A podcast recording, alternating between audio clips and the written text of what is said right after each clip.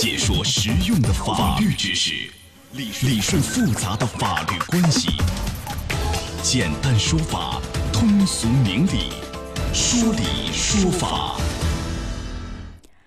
好，接下来进入到法治在线的说理说法，我是主持人高爽，继续向您问好。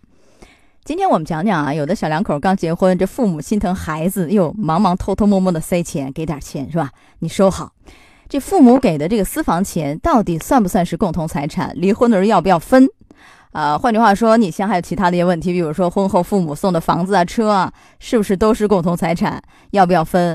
啊，还有一些案例，你比如说这个，我们拿钱啊给父母啊买的首付啊，这个钱最后算不算是共同财产？要不要去分呢？怎么去处理呢？今天我们一块来谈一谈。邀请到的嘉宾是左迎春律师，左律师您好。哎，主持人好，大家好，欢迎您做客节目。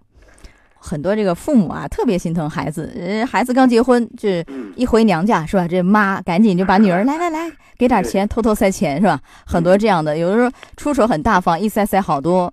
这个钱啊，算不算是一个算私房钱吧？对吧？这是不是一个共同财产呢？离婚的时候要不要分呢？您怎么去看这个呀？要看这个父母给这个孩子钱的时候有没有一个约定，说这个钱就是我给你个人的，不是给你们夫妻双方的。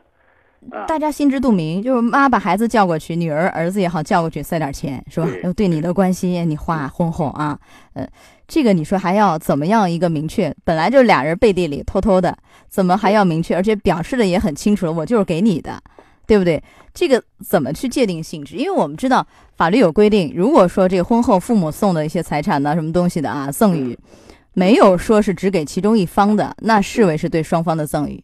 对不对？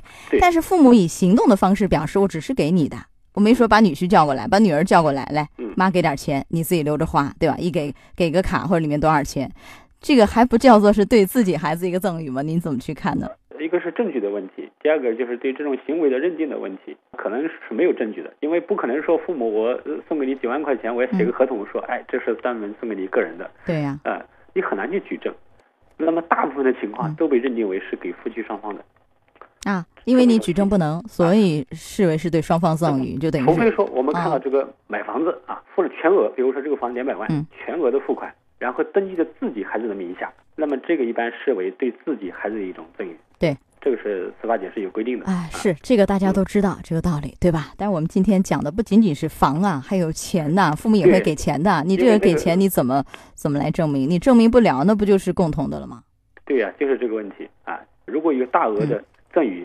那么，如果说这个母亲又对女婿不太放心，或者说有一些其他想法，那么最好还是写一个赠与合同啊，比较好一点。比较好。哎，那您的意思是，比如说这妈啊想给闺女钱是吧？偷偷的，来来来。女儿过来，妈给张银行卡，里面几十万啊，给点钱，你自己留着花，私房钱，对吧？嗯，这个您的意思是，这个时候他俩写个协议，我这钱卡里某某某某卡号的卡里多少钱是我送给我女儿的，只送给一个人，还要写个东西就行吗？还是怎么处理？应该就可以了，应该就可以了啊。但是有的人为了打赢官司，可能在当时没有，哎，那个可能就不行了。但这个你已经说明不了问题了。我们可以说，可能是你在伪造证据。对，啊，这个就因为它是可以笔迹鉴定鉴定出来的。一鉴定出来你不是当时写的，事后写的，事后写的你造一个假，这个要承担什么法律责任？这是妨碍民事诉讼，如果严重的话，那么涉及到伪造证据，那就伪证罪是吧？对，可能就比较更为严重了。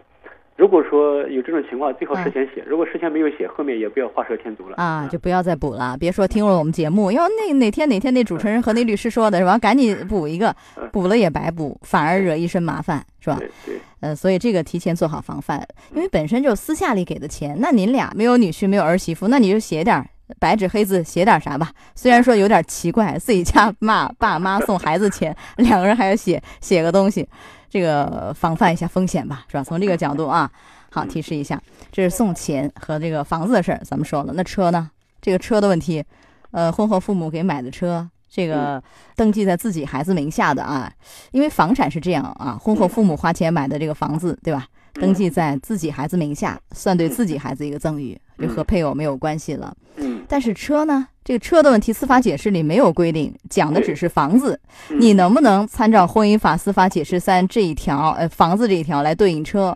因为房子和车有一点是相似的，都是登记的，是吧？都是登记在自己孩子名下。这个您怎么看，左律师？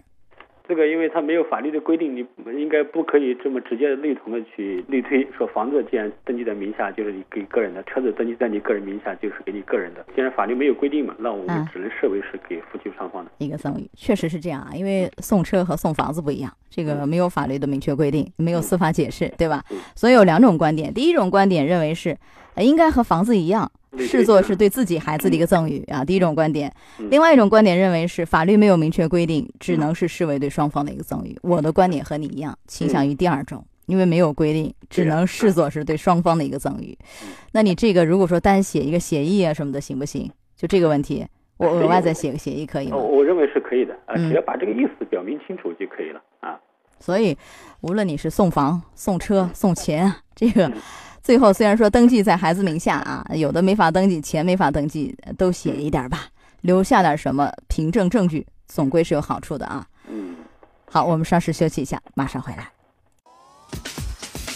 法治在线正在直播，高爽制作主持。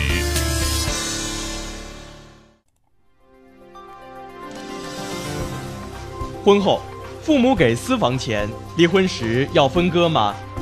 私房钱给父母买房，离婚后也要分割吗？法治在线，继续为您讲述。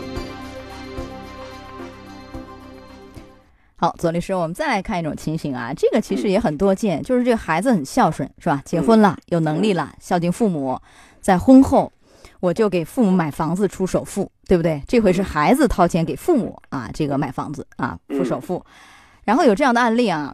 这个买完房子以后，后来小两口日子过不下去了，起诉离婚。起诉离婚的时候，另外一方提出来，哎，你拿这个钱，你给你妈、给你爸，呃，买房子掏了首付，那这个钱是共同财产，要分割的。嗯。虽然说房子已经买了，是吧？已经成型了，钱已经转化为物了，那你要分割你这个房产呢？这个房产的钱款呢？这个案件后来得到法律支持了，就真的是要分。您给解释解释，左律师。所谓的用私房钱，实际上。到底是用他个人的财产呢，还是用夫妻共同财产呢？如果说这笔钱是夫妻共同财产，那么你就肯定要分了。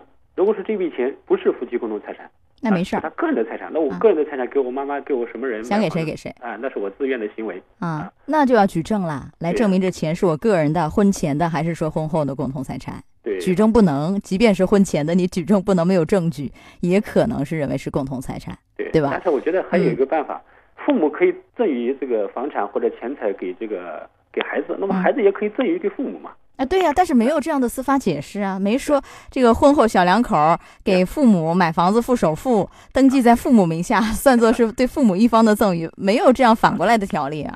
你怎么看？你既然愿意给我出这个钱啊，那么因为是这种特殊的一个感情的关系在里面，那么我可以认为是你对我们这个老两口的一种赠与嘛？这个没问题，法律也没有说父必须是父母的钱给孩子财产赠与，对，孩子给父母的钱就也是赠与，是那也是赠与。问题是他是拿的私房钱，而这个私房钱如果是婚后的，你又没有证据证明，那就是共同财产。所以我的想法，如果以后遇到这种情况啊，就把女婿夫妻俩一起去嘛。当然，这个这个可能呃，那人家女婿如果他不愿意，不乐意呢，没办法。比如说我以以某种证据的形式来证明对方对我给钱给父母，嗯，买首付，他是明知的，那么就表明这个钱实际上我们双方是自愿给的。那如果没证据呢？偷偷摸摸真的是偷偷摸摸给的，那就没有办法，只能认定是这个夫妻共同财产要进行分割了。